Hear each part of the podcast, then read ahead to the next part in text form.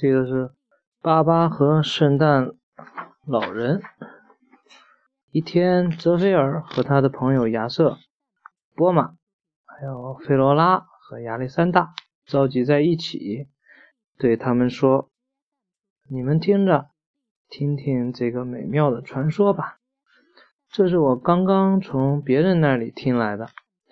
据说，在人类的国度里，在每年的圣诞节前夜，有一位非常善良的老爷爷，会飞遍整个国家。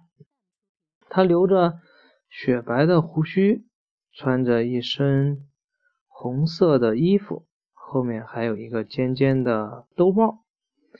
他随身带着许许多多的玩具，并且会把它们送给小朋友们。人们叫他圣诞老人。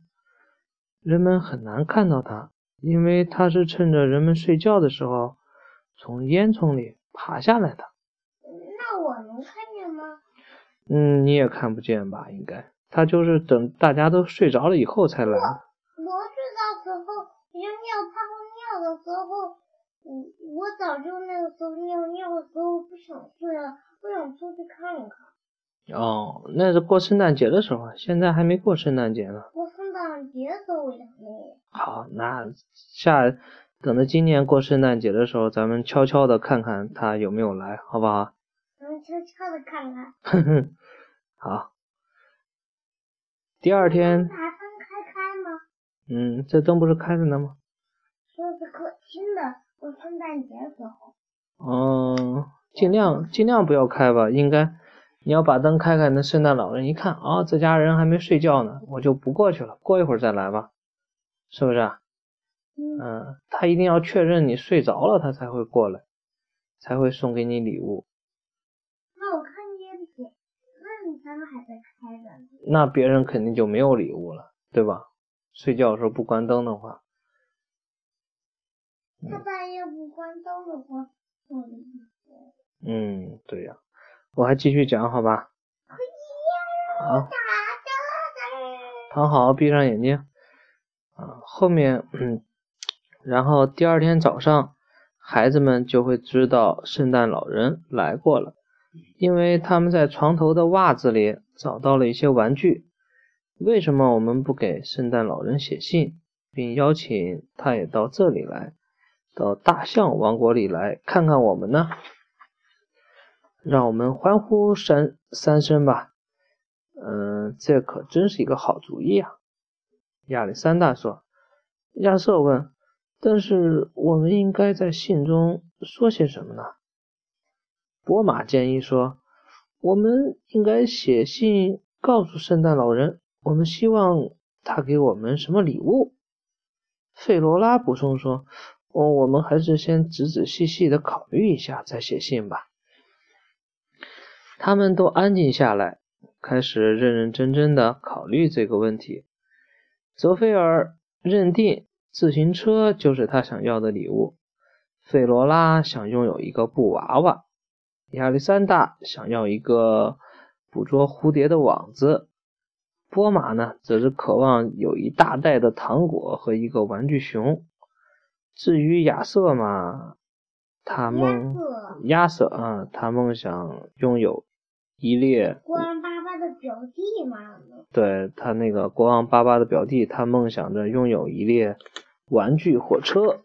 嗯，每个人决定了自己想要的礼物，接下来大家一致推选由泽菲尔给圣诞老人写信。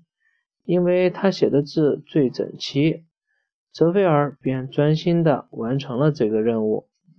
亚瑟想起来，必须在信封上贴邮票，然后他们签下了自己的名字，一起高高兴兴地出去寄信。每天早晨，这五位好朋友都会满怀期待地守候着邮递员的到来。他们一看见邮递员走过来，就会冲过去找他。哎，虽然邮递员每次都仔仔细细的翻查一遍，但是还是没有来自圣诞老人的回信。一天，巴巴碰巧看到了他们，他自言自语地说：“这些孩子到底发生了什么事情了？他们看起来这么失望，这么失望。”于是他把他们叫过来说：“孩子们，过来，告诉我到底怎么了。”泽维尔告诉了他这封信的故事。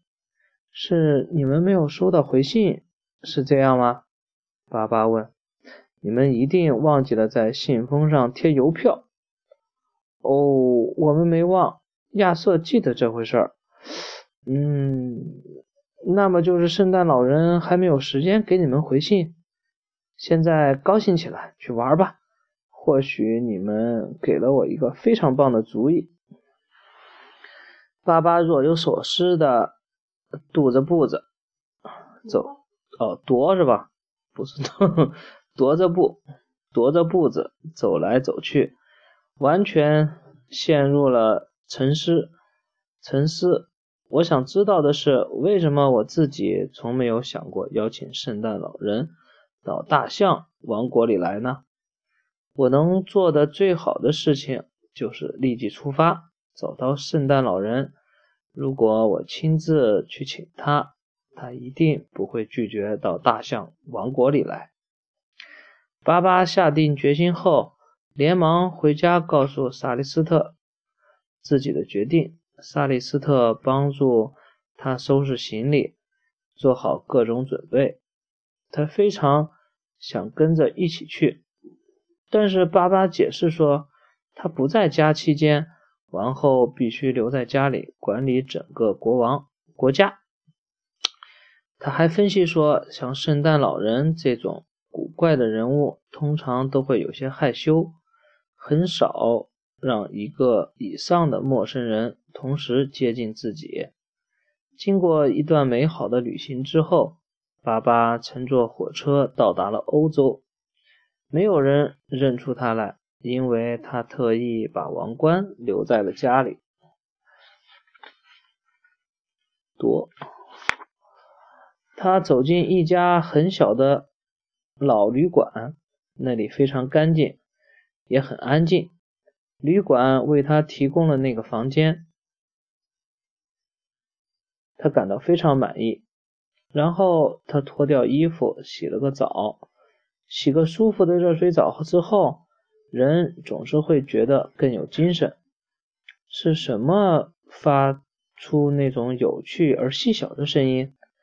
巴巴在擦拭着自己的身体时，听到一种声音，他感到非常纳闷。巴巴没有动，他环顾了一下四周，突然之间，他看见了三只小老鼠。其中最胆小的一只老鼠说：“你好呀，健壮的先生。我们能否有幸和您一起待很长时一段时间呢？”“哦，不行，我只是路过这里，我要去找圣诞老人。”爸爸回答说。“哦，你在找圣诞老人？哦，我的天哪，他就在这里，就在这所房子里。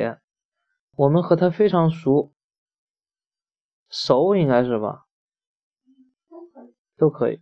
我们带你去他的房间吧。”三只小老鼠异口同声地说。“啊，那真是太棒了，我的运气真是出奇的好呀。请给我一点时间，我穿上睡袍，然后就和你们一起去。”巴巴兴奋地大声说。但是这些小老鼠究竟要把我引到什么地方呢？巴巴非常纳闷纳闷儿。在上楼梯的时候，他停了一会儿，让自己喘了一口气。他在心里想，圣诞老人一定住在高高的楼顶上面。毫无疑问，他喜欢有一个非常好的视野，在他的周围有许多开阔的空间。就在巴巴在心里发表这些看法的时候，三只小老鼠到达了阁楼。他们在那个角落里到底在干什么呢？他们看起来都非常兴奋。“嗯，你们在哪里呢？”巴巴喊道。“上这里来，在阁楼里。”小老鼠们回答。“快点过来，我们把圣诞老人从那棵树的顶上给抬下来了。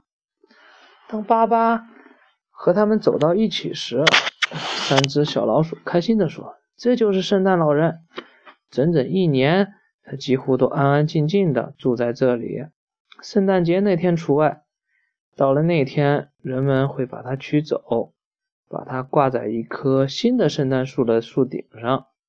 圣诞节过后，它又会重新回到角落里的这个地方，我们就又可以来和它一起玩了。但是这不是我找的圣诞老人，我要找的是真正的活的圣诞老人，而不是一个布偶。”巴巴难过地说。第二天早晨，巴巴听见有人在敲窗户，并看着外面的窗户窗台上有一些小麻雀。他们对巴巴说：“我们知道你正在寻找真正的圣诞老人，我们和他非常熟，现在我们就带你去见他。”说完，他们就高高兴兴地飞走了。他们一路给巴巴指路，带着他穿过河上的一座大桥。“我们就快到了！”他们喊着。“我们通常在这附近看到他，他就睡在那座桥底下。”“哦，那可真奇怪！”巴巴心想。“他在那儿，他在那儿！”所有的小麻雀一起喊道：“他就在那边，在那个刚刚甩出钓鱼线的渔夫旁边。”巴巴看到这位老朋友奇怪的外表，感到有些惊奇，不过他仍然向他致气，并说：“打扰一下先生，请问您是真正的圣诞老人吗？给所有孩子送去玩具的那位圣诞老人吗？”“哎呀，不是的。”老人回答说，“我的名字叫拉扎罗·凯姆皮奥提。”这怎么？凯姆皮奥提。“我是一名艺术家的模特，我的艺术家名字给我起了圣诞老人这个绰号，现在每个人都叫我这个名字。”巴巴非常失望，若有所思地沿着河岸慢慢地溜达。他在一个书报亭书报亭边上停了下来。巴巴找到了一本书，其中有圣诞老人的一些照片。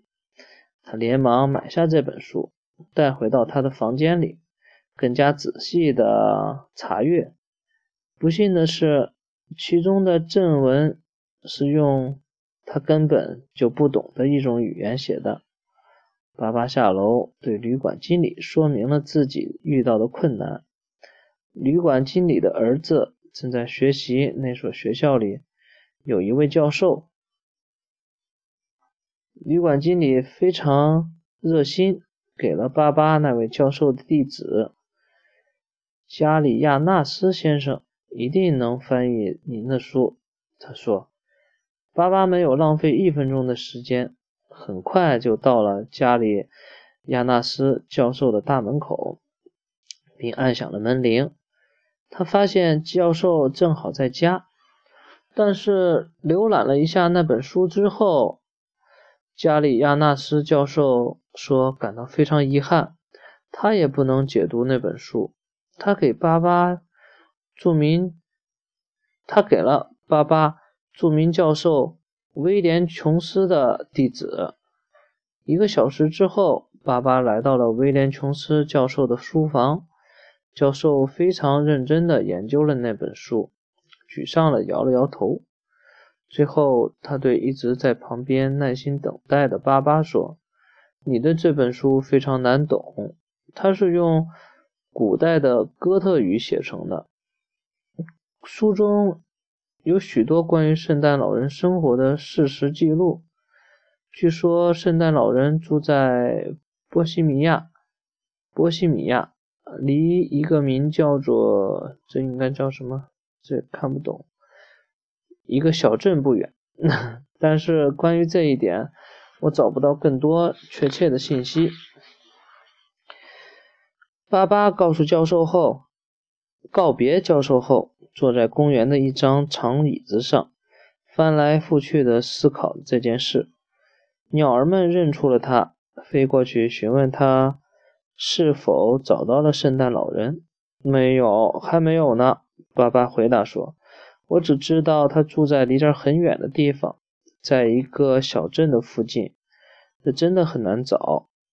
就在这个时候，一只小狗从这里经过，他对爸爸说，对不起先生，打扰一下，我非常擅长寻找丢失的东西，因为我有高度灵敏的嗅觉，只要我嗅一嗅圣诞老人送给那边的小小维珍尼亚的布娃娃，我相信我就肯定能帮你找到它。我非常乐意和你一起去，因为我是一只无家可归的小狗。好，听到这些话，巴巴看见那只小狗，说，行，我同意，我会把你带在我身边的。然后他们为小维珍尼亚买了一个漂亮的新的布娃娃，交换他的布娃娃。他非常开心地接受了这种交换，得到了一个新的布娃娃。巴巴让小狗嗅了嗅那只旧的布娃娃，并给了他一块糖果。在出发之前，巴巴又回去看望了知识渊博的威廉·琼斯教授。教授把巴巴的书归还给他，并给了他一些额外的建议。圣诞老人似乎住在一座高山上的森林里，离那个小镇大约有十二英里远。经历了一段艰苦的征程之后，巴巴终于到达了那个小镇。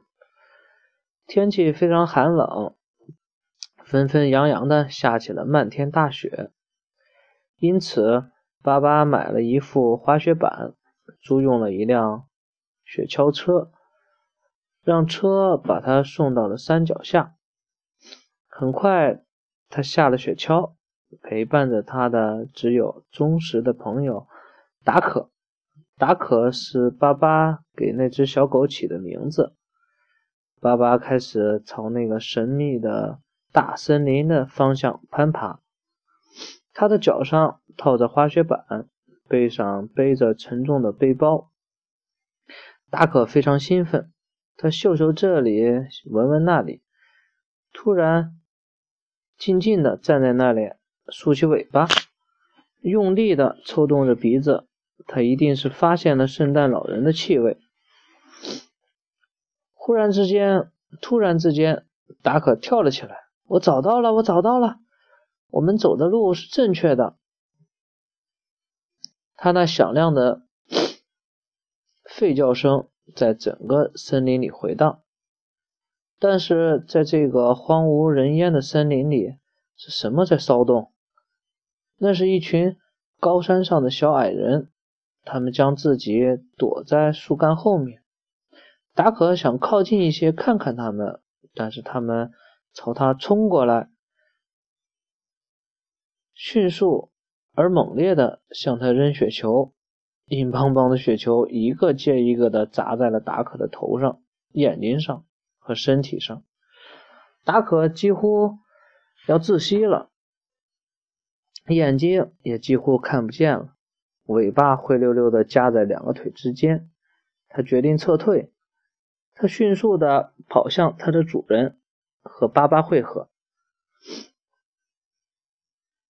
当达可到了巴达达巴巴面前时，你眼的嘴怎么绕过来？当达可来到巴巴面前时，早就上气不接下气，感觉自己非常愚蠢。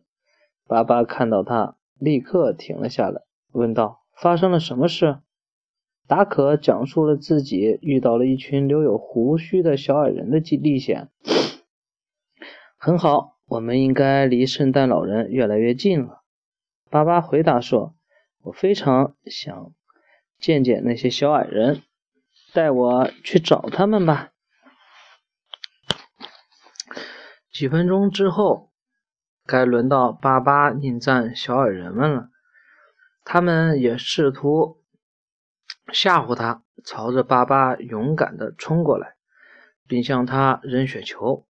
但是巴巴冷静地深吸一口气，然后朝着他们的方向猛地吹一口气，小矮人们全都跌跌撞撞地倒下去了，一个倒在另一个人身上。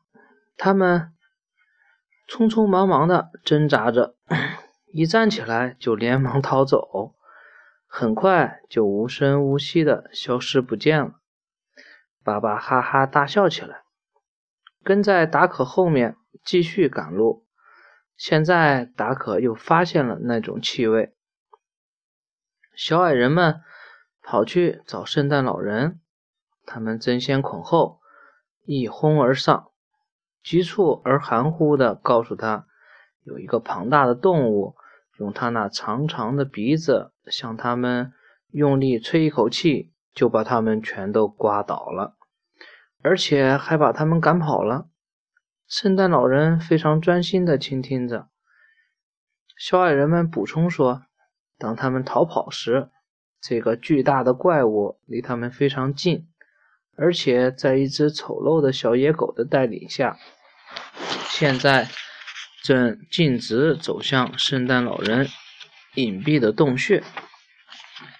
他们说的非常对，巴巴离圣诞老人的洞穴越来越近，但是突然降临了一场特别猛烈的暴风雪，劈头盖脸的打在他身上。寒风刮得如此猛烈，雪花让他的眼睛和皮肤感到刺痛，他根本就不可能睁开眼睛。巴巴不顾一切地挣扎着，后来他意识到，如此固执而盲目的急速前进非常危险，于是他决定挖一个洞，让自己和达可先躲避一会儿，然后他用雪橇、滑板、滑雪杖和一些大的雪块草草地搭建了一个帐篷。现在这两位朋友得到了很好的保护。哦，这个天气可真冷，真冷啊，我的鼻子都要冻住了，巴巴想。达可也又冷又累。突然，巴巴感觉到地下面的土壤像裂开了一样，他和达可迅速地往下掉，最后消失不见了。他们掉到了哪里呀？还没有意识到这是怎么一回事，他们就从一个烟囱口径的直掉了下去，正好落在圣诞老人的洞穴中。圣诞老人，巴巴惊喜地叫了起来，达可，我们到达目的地了。之后巴巴就因为疲倦、寒冷和激动一下子晕了过去。快呀，小矮人们，忘记你们之间的不愉快吧，我们必须解开他的衣服，让他暖和起来，圣诞老人说。大家立刻全都忙碌起来，他们脱掉巴巴的衣服，用酒精擦拭了他的全身全身，并用大大的软刷子刷遍了他的全身。小矮人药剂师让他喝了一些白兰地烈酒。最后巴巴终于醒过来，他和圣诞老人一起坐在餐桌边，喝了一碗热气腾腾的浓汤，他发自内心的向圣诞老人表示感谢。圣诞老人带着巴巴四处参观的时候，巴巴说明了自己千里迢迢、长途跋涉来到这里，就是为了请他去访问大象王国，希望圣诞老人会像对人类孩子那样把玩具分发给大象王国的孩子们。这个请求深深地打动了圣诞老人。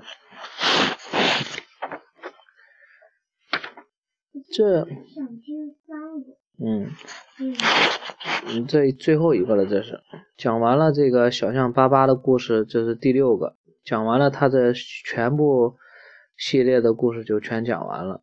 第第六个就讲完了。对，第六个就是这个巴巴和圣诞老人。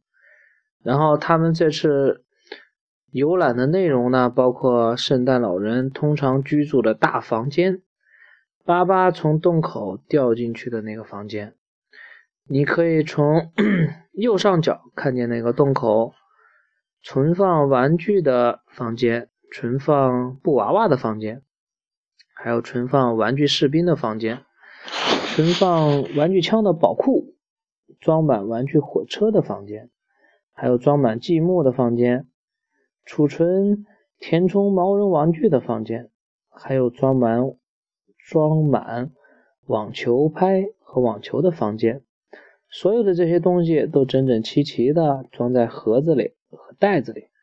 然后他们参观了小矮人的宿舍，咳咳电梯工通过滑轮和机械来工作。但是圣诞老人告诉巴巴，他不能在圣诞夜去拜访大象王国，因为他现在非常累。他补充说，去年我像往常一样把玩具分发给全世界的孩子们，在完成这件事的过程中，我感到非常大的困难。哦，圣诞老人，我非常理解你，爸爸说，但是如果是这种情况的话，你应该好好照顾你自己的身体。为什么不离开你在地下的家，到地球表面上生活一段时间呢？现在你和我一起去我的国家吧，你可以晒晒太阳，你会得到很好的休息和治疗治疗为圣诞夜做准备。这个建议吸引了圣诞老人，他吩咐小矮人们帮他照看和打理一切。然后他在巴巴和达可的陪伴下，坐着他的飞行器离开了。现在他们来到大象王国，圣诞老人欣赏着沙利斯特的城郊外的风光，很快他就被冲过来的大象们团团围住。他们向圣诞老人表示热烈的欢迎。博马、费罗拉、亚历山大也匆匆地赶了过来。为了能够非常清楚地看到圣诞老人，亚瑟爬到了一座房子的房顶上，一座屋子的房顶上。泽菲尔则爬到了一棵树上。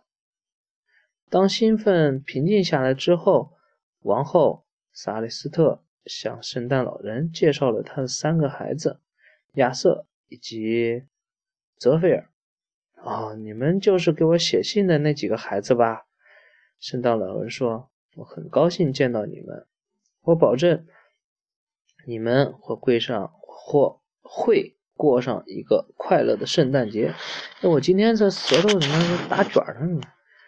圣诞老人经常骑在斑马背上外出散步，巴巴则骑着自行车陪伴着他。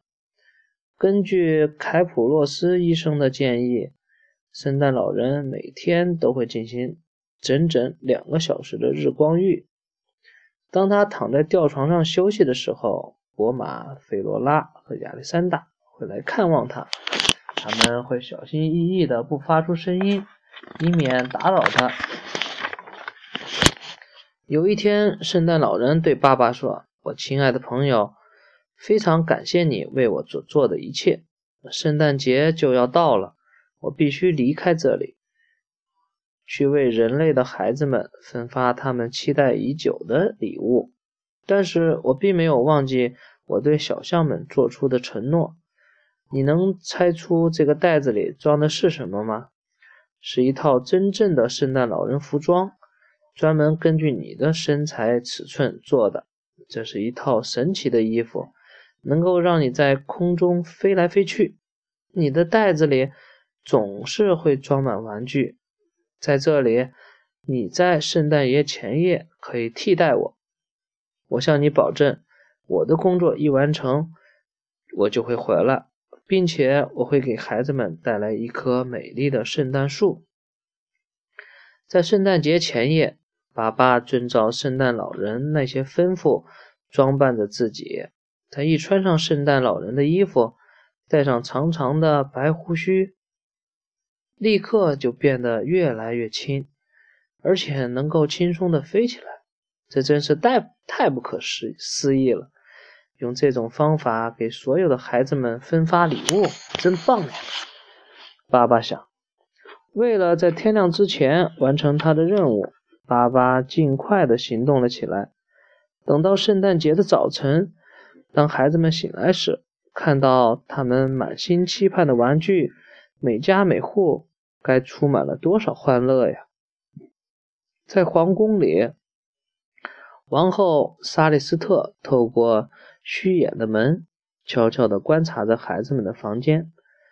波玛把她的袜子倒空，费罗拉抱着布娃娃轻轻地摇晃着，亚历山大在她的床上跳上跳下，兴奋地喊道：“多么美好的圣诞夜呀！多么美好的圣诞夜呀！”圣诞老人遵守了他的承诺，果然回来了，并且给他们带来了一棵漂亮的圣诞树。多亏了圣诞老人，这个家庭的庆祝活动获得了极大的成功。亚瑟、泽菲尔、波玛、菲罗拉和亚历山大从来没有见过这么漂亮的冷杉树，上面闪亮亮的、亮闪闪的，全是彩灯。第二天，圣诞老人又坐着他的飞行器飞走了。他要和他的小臣民们，也就是小矮人们，在他的地下宫殿里会合，在大湖的岸上。巴巴、萨里斯特、亚瑟、泽菲尔和三只小象为他送别。他们难过地挥动着手中的手帕。幸运的是，圣诞老人承诺说，以后每年他都会回到大象王国看望大家。好了，全部都讲完喽。好，小象巴巴的全部都讲完了啊。